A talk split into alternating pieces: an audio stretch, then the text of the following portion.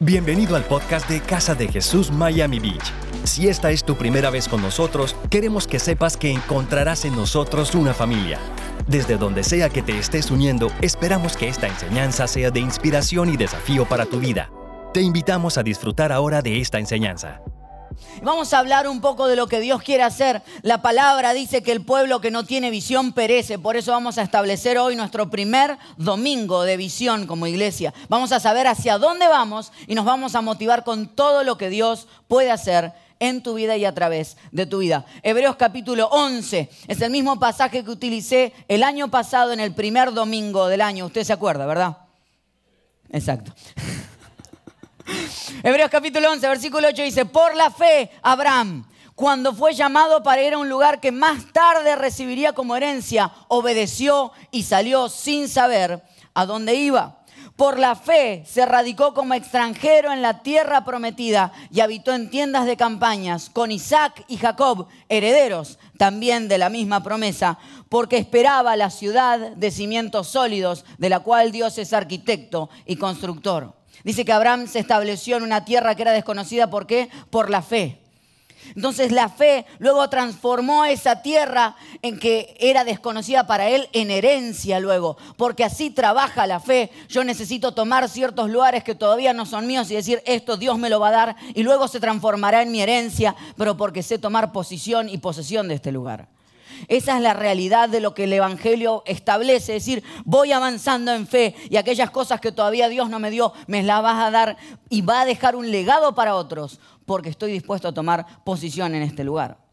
¿Qué harías diferente si volvieras a vivir? Le preguntaron a personas mayores de 95 años y me encantaron algunas de sus respuestas. Primero dice, reflexionaría más, disfrutaría más momentos, más atardeceres, momentos de alegría. Tomaría más riesgos, pero por sobre todo habría dejado un legado. Necesitamos saber que nuestra vida no acaba con nosotros. El gran problema es que creemos que la vida, estamos cansados de personas que solamente se alimentan así y creen que cuando mueren se terminó. Esa no es la idea de casa de Jesús. Nosotros estamos dispuestos a que Dios utilice nuestra vida y que aún a través de nuestra muerte Dios siga bendiciendo a otras personas. Esa es la realidad. Estamos cansados de personas que piensan solamente en sí mismos y que cuando ellos se van de esta tierra se terminó. No es esa la vida de un cristiano. La vida de un cristiano es alguien que está dispuesto a dejar un legado en este lugar. Y de eso quiero que hablemos en el día de hoy, dejando un legado. El problema es que la vida nos miente. Nos hace creer que el tiempo nos sobra. Nos hace creer de que la frase que utilizamos siempre es mañana. ¿La he utilizado alguna vez? Mañana comienzo la dieta, mañana me subo al gimnasio, mañana. El problema es que siempre creemos que tenemos más tiempo, pero el tiempo que tenemos en esta vida es limitado. Y aunque creamos de que no, el tiempo que pasamos en esta tierra es limitado. Entonces, me ayudó alguna vez a entenderlo de esta manera. Aquí, aquí tengo una caja con fósforos. No sé cómo le dice usted. ¿Fósforos? ¿Cerillos? ¿Alguien le dice cerillos? Una persona. Muy bien, perfecto. Diremos cerillos entonces por la única persona que dice cerillos. entonces, imaginemos que estos 12 fósforos y o cerillos, para la única persona que está allí, que estos 12 representan el tiempo de vida que cada uno de nosotros tiene en esta tierra. Creemos siempre que nuestra vida debe ser eterna. Pero la verdad es que se van gastando de a poco. Quiero preguntar aquí cuántas personas entre 14 y 17 años tenemos en el lugar. Levántenme la mano, por favor. Muy bien. Fuerte aplauso para ellos y para los valientes. Esa etapa tan eh, energética, ¿verdad? Esa etapa donde uno cree que la vida no ha de acabar nunca, pero esa etapa comienza con mucho fuego, con mucha velocidad y así también empieza a apagarse. Porque créaslo o no, Aún la Biblia habla de que en jóvenes y adolescentes Dios ha de hacer cosas grandes y ha de desafiar tu vida. Si tienes entre esta edad, no dejes pasar el tiempo. No creas que el tiempo te sobra, porque la realidad que si estás entre esa edad, ya has gastado dos de tus doce fósforos. Ya has gastado un porcentaje de tu vida. ¿Cuántos tienen así aquí entre 18 y 28 años? Levántenme la mano. Fuerte el aplauso para los de 18 y 28. Una etapa de muchísima energía donde uno ya está empezando a, decidir de qué va a trabajar, todas las presiones de lo que la universidad dictará y, los exámenes finales y empieza con muchísima velocidad y algunos, como en mi caso, en esa etapa decidieron casarse y empezar una vida con alguien, pero aunque creaslo o no, comienza también muy rápido, pero así también rápido, termina apagándose. Y cuando has llegado a esta edad ya has gastado cuatro de tus 12 fósforos en la vida. ¿Cuántos tienen aquí entre 29 y 42 años? Levántenme la mano. Yo sé que a los de 29 les ofenda que los pongo con los de 42. Pueden decir, no, yo lo soy, discúlpenme. La verdad es que la vida es así. No nos estamos poniendo más jóvenes. Lo he hecho por dos cosas. Número uno, porque mi esposa tiene 29 años y no quería dejarla fuera de mi grupo. También la quería, la quería sentir de mi misma edad. Número uno. Y dos, la verdad es que la vida ya nos está poniendo más joven y estamos perdiendo cierta energía que teníamos antes.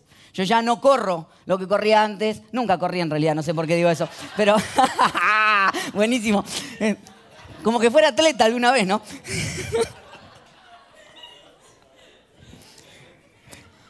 Pero así como comienza, esa etapa también pasa a apagarse. Y si estás entre esa edad, entre los 29 y los 42, ya has gastado 6 de tus 12 fósforos. Ya la mitad de la vida ha pasado. Pero tenemos tiempo. ¿Cuántos tienen aquí entre 43 y 56 años? Levánteme la mano fuerte, el aplauso para ellos. Ya dolió un poquito más levantar el brazo. ¿no? Ay, ay, el codo, el codo, el codo. ¿Eh? Ayúdenme, ayúdenme. Ayuda. Entonces, cuando estás en esa edad, también, también se encienden esos fósforos. Uy, se apagó más rápido de lo que esperaba. No quiere prender.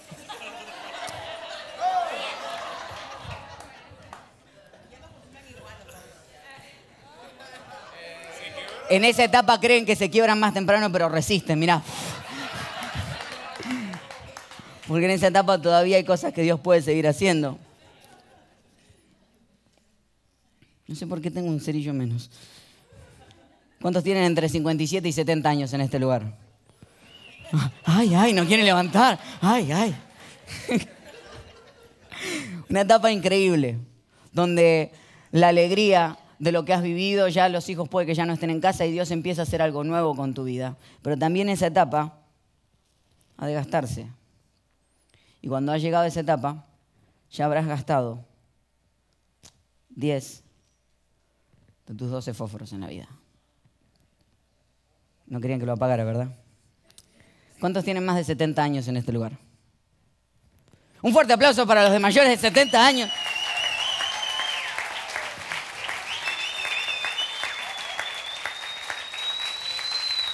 Claro que sí. Casa de Jesús es una iglesia con espíritu joven, con que, con personas que creen de que aún aquellos que son mayores tienen muchísimo para enseñarnos. Y honramos que ustedes estén con nosotros en estos días, que hayan decidido gastar este tiempo con nosotros. No voy a pagar los últimos dos, solamente para no terminar tan trágico. Pero la realidad es que el tiempo en esta vida es limitado. Y aunque creímos muchas veces de que íbamos a seguir viviendo para siempre, la realidad es que no. Y la pregunta es, ¿qué vas a hacer con los fósforos que quedan en tu vida? ¿Vas a seguir viviendo para ti o vas a decidir dejar un legado con aquellas cosas que Dios puso en tu mano? Porque tu tiempo aquí es limitado, pero tu legado puede ser histórico e infinito si estás dispuesto a dejarlo en manos de Dios. Esa es la realidad. La Biblia dice, por la fe Abraham, a pesar de su avanzada edad y que de Sara misma era estéril, recibió fuerza para tener hijos, porque consideró fiel al que le había hecho la promesa.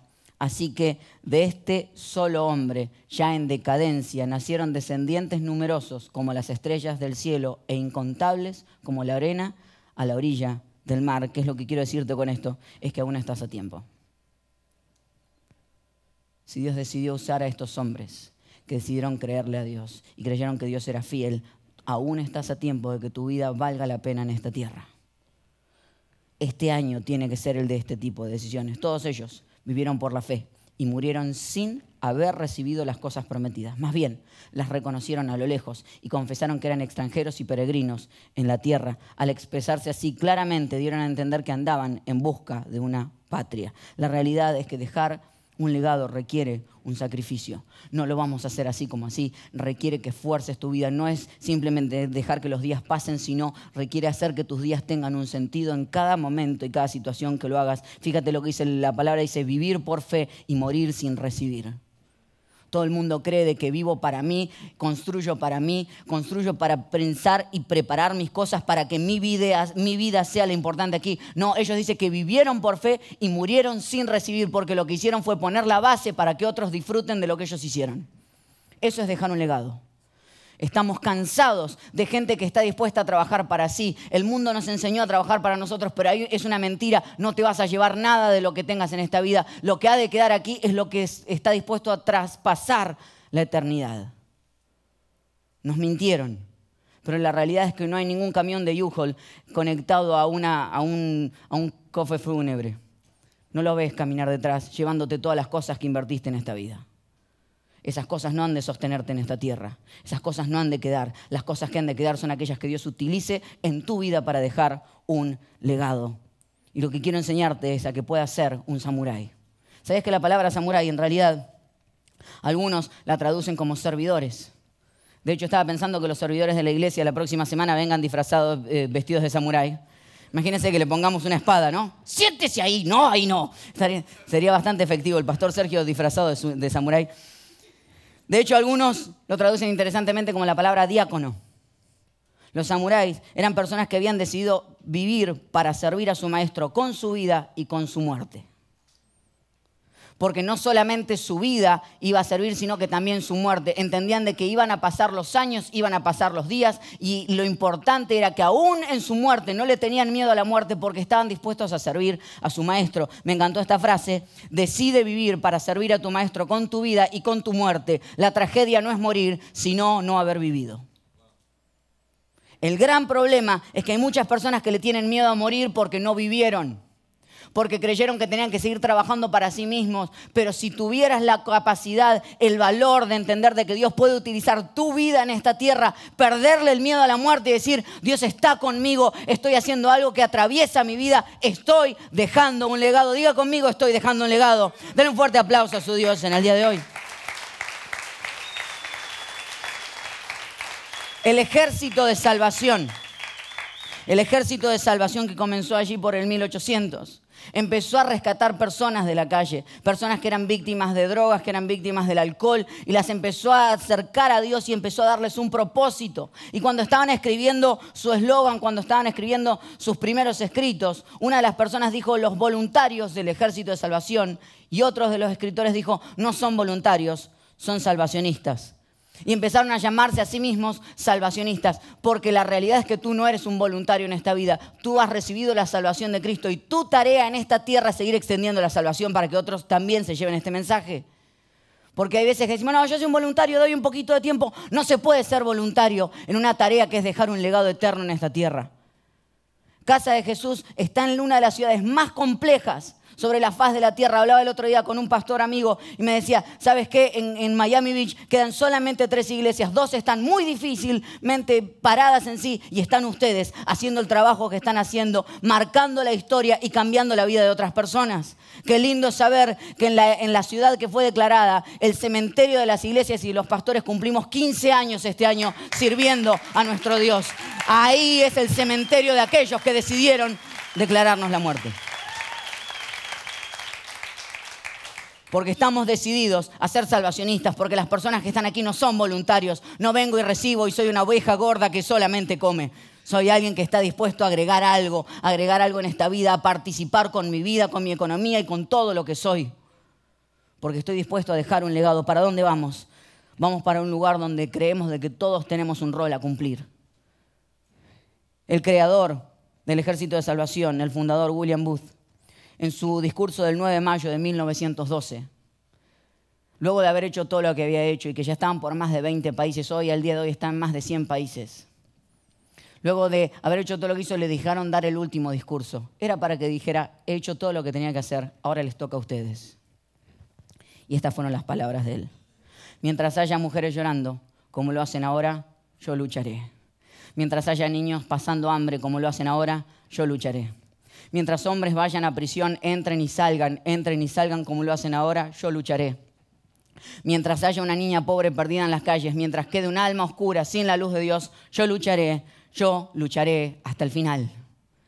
Ese es el espíritu de personas que creo que pueden nacer en este lugar, en este día en casa de Jesús. Personas que dicen, yo lucharé, yo lucharé hasta el final. Diga conmigo, yo lucharé hasta el final. Esa es la tarea real.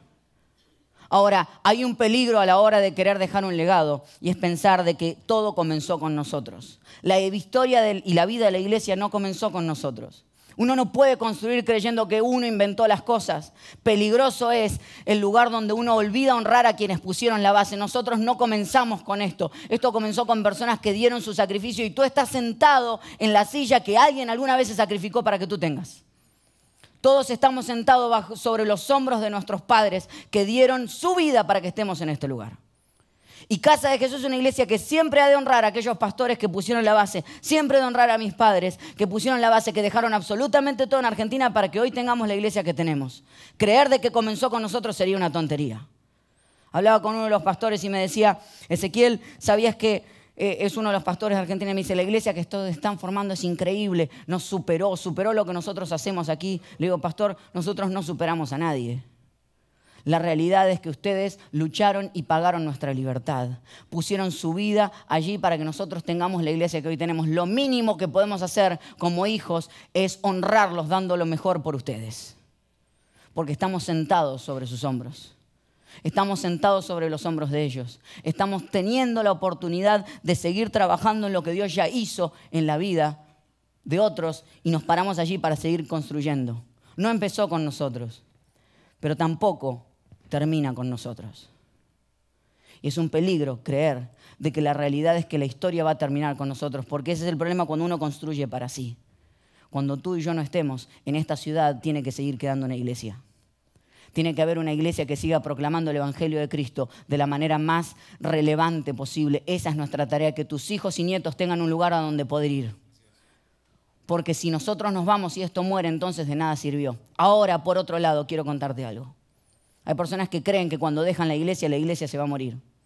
Hay gente que dice, me voy de la iglesia y prepárense porque si yo me voy, mira, te voy a contar algo y te voy a aclarar algo que aprendí durante muchos años. Dios no te necesita, pero a mí tampoco. Dios no nos necesita. Es un honor para nosotros que Dios nos deje participar en, la salvación de otras personas. Es un placer que Dios nos deje ser parte a aquellos que se creen dueños de la iglesia. He visto en mis años, tengo 32 años de vida, 32 tengo, ¿no? 32, 32, 32. Tengo 32 años de vida, 32 años de vida y 32 años de iglesia, porque casi que nací en, el banco de una iglesia. Y he visto irse a cuánta cantidad de gente creas de una iglesia. Y la iglesia sigue en pie, porque la iglesia no es de nadie, la iglesia es de Cristo. Y mientras sea de Cristo, ha de estar en pie. Y mientras Dios nos dé la oportunidad de ser parte, nosotros haremos lo mejor para que su nombre, no el nuestro, su nombre sea exaltado. Cada vez que tú participas, decides que tu nombre no sea el que se exalte, sino que sea el nombre de Cristo. Las personas tal vez no recuerden tu nombre cuando pasen los años, pero sí han de recordar el nombre de Cristo. Si hubieran estado pensando, sigue el pasaje, en aquella patria de donde habían emigrado, habrían tenido oportunidad de regresar a ella. Dejar un legado requiere correr un riesgo. Alejandro Magno instaló esta frase que se llama quemar las naves. Me encantó porque ellos estaban Alejandro Magno estaba entrando a la costa fenicia y vio como su ejército era tres veces menor que el ejército que estaban a punto de batallar. Entonces cuando estaban llegando, su ejército empezó a tener miedo, venían en sus naves y cuando llegaron a esta costa, lo que hizo fue prender fuego las naves de su propio ejército. Y los miró a todos, cuenta la historia que los miró y les dijo, la única manera de volver a casa a salvo es en los barcos del enemigo. Así que más les vale que ganemos. Eso mismo quiero declarar para tu vida este año. Cuando regresemos, lo haremos en el barco del enemigo.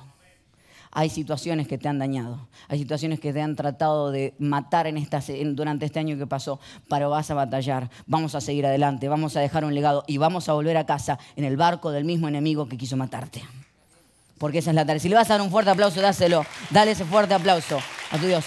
Cuando regresemos, lo haremos en los barcos del enemigo. Esa es la realidad. Necesitamos pelear una batalla que sea aún más grande de lo que nosotros alguna vez imaginamos. La promesa de Dios tiene que superar tu vida o tú serás el límite del plan de Dios. Tiene que ser grande la promesa de Dios. Tiene que ser un proyecto y un plan gigante, porque si no, no tiene sentido. Porque si lo puedes alcanzar con tus propias manos y tus propias fuerzas, no necesitas de Dios, pero necesitamos de Dios para que las aguas se abran. La realidad es que estamos llamados a dejar un legado, a que nuestra vida sea útil en todos los días de esta tierra.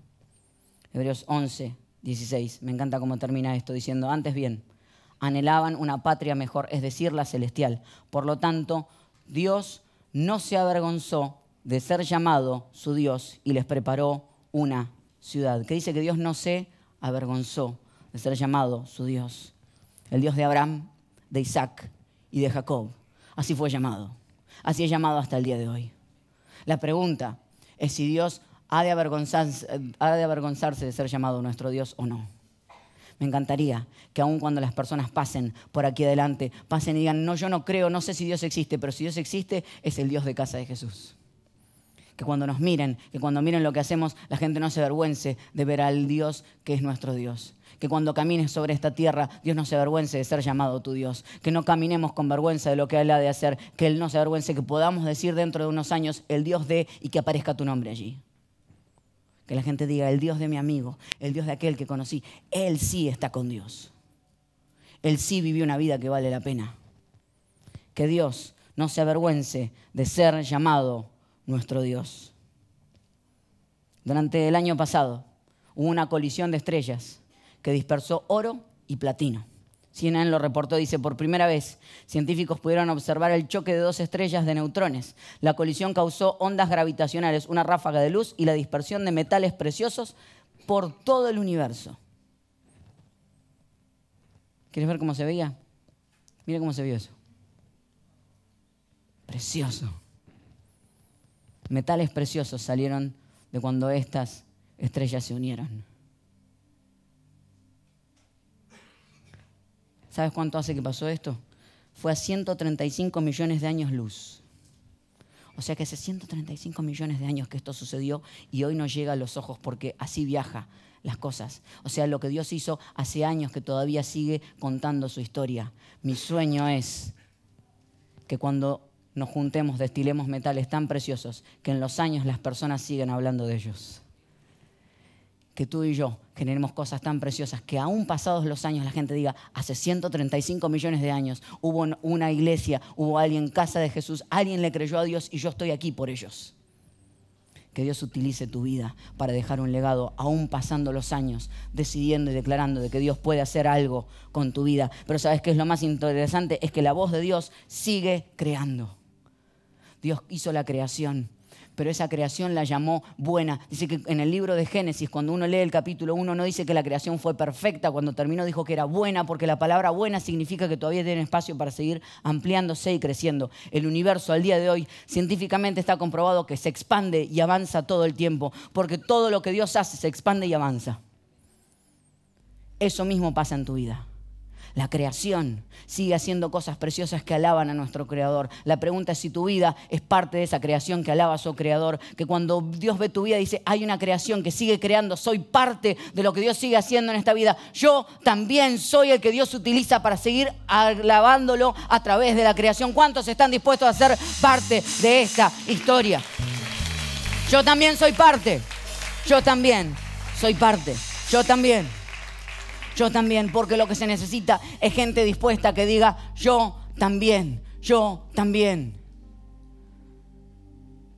Esta próxima canción que quiero regalarte fue una canción que nos hizo mucho bien durante este comienzo del año. Y que habla específicamente de esto, de todo lo que la creación está haciendo y que si la creación adora al Creador, si la creación sirve como el Creador, si Jesús mismo sirvió, yo también lo haré. Y quiero que mientras reflexionas de lo que hemos hablado, mientras dices, yo soy el que quiero dejar un legado en esta vida, yo soy el que quiero ser parte de esta historia, a que puedas disfrutar de esta canción, disfrutar de la letra y cantar junto con nosotros.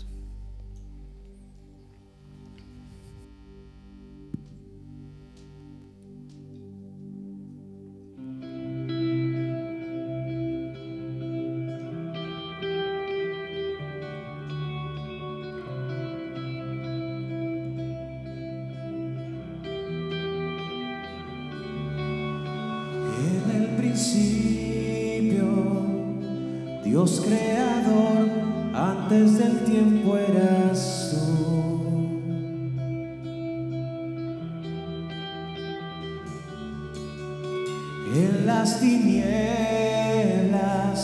tu luz escuchó, con ella creaste la luz.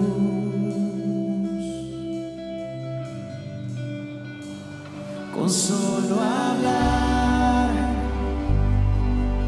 creaste las galaxias con tu voz y tu aliento a los planetas formado. Si los cielos te adoran, yo también puedo ver tu corazón en la creación. Las estrellas son señales de tu amor. Si la tierra te alaba, yo también.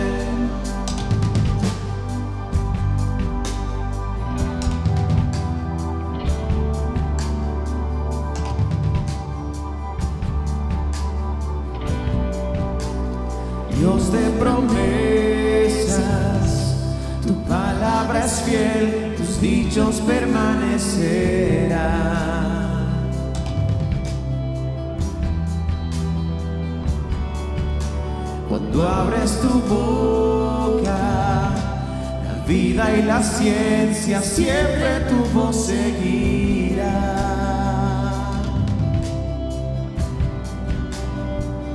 Con solo hablar,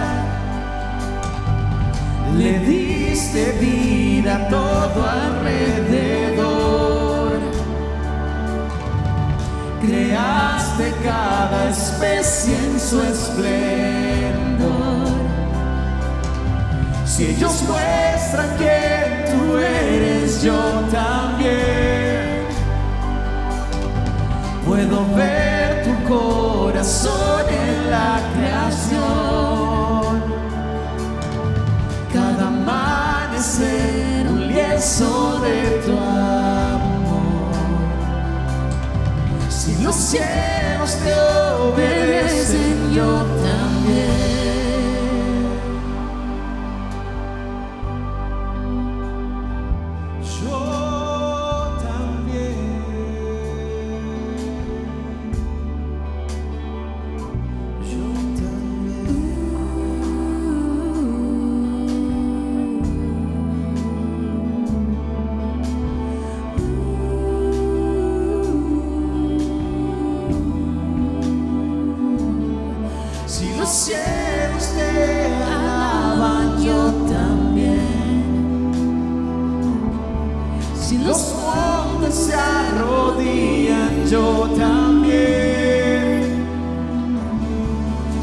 Mares se someten, yo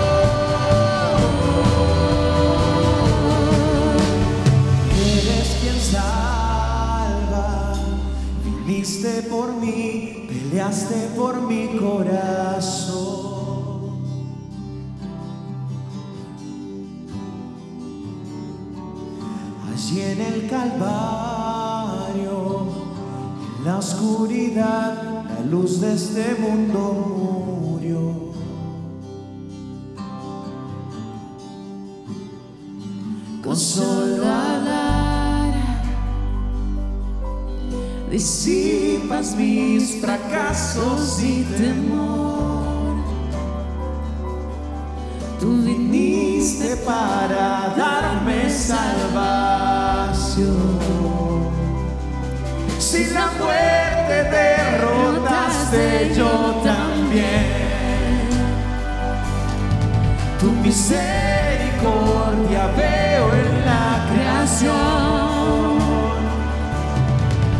Cada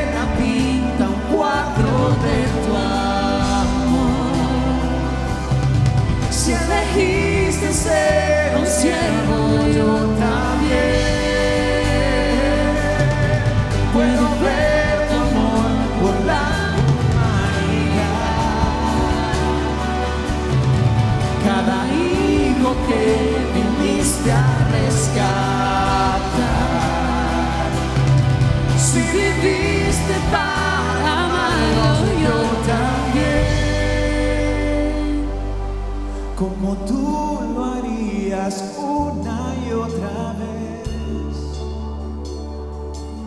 Pues tu gracia no se puede comprender.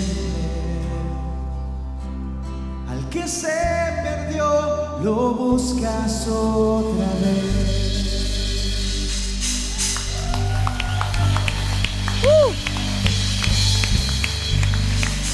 Gracias por acompañarnos en esta enseñanza de Casa de Jesús.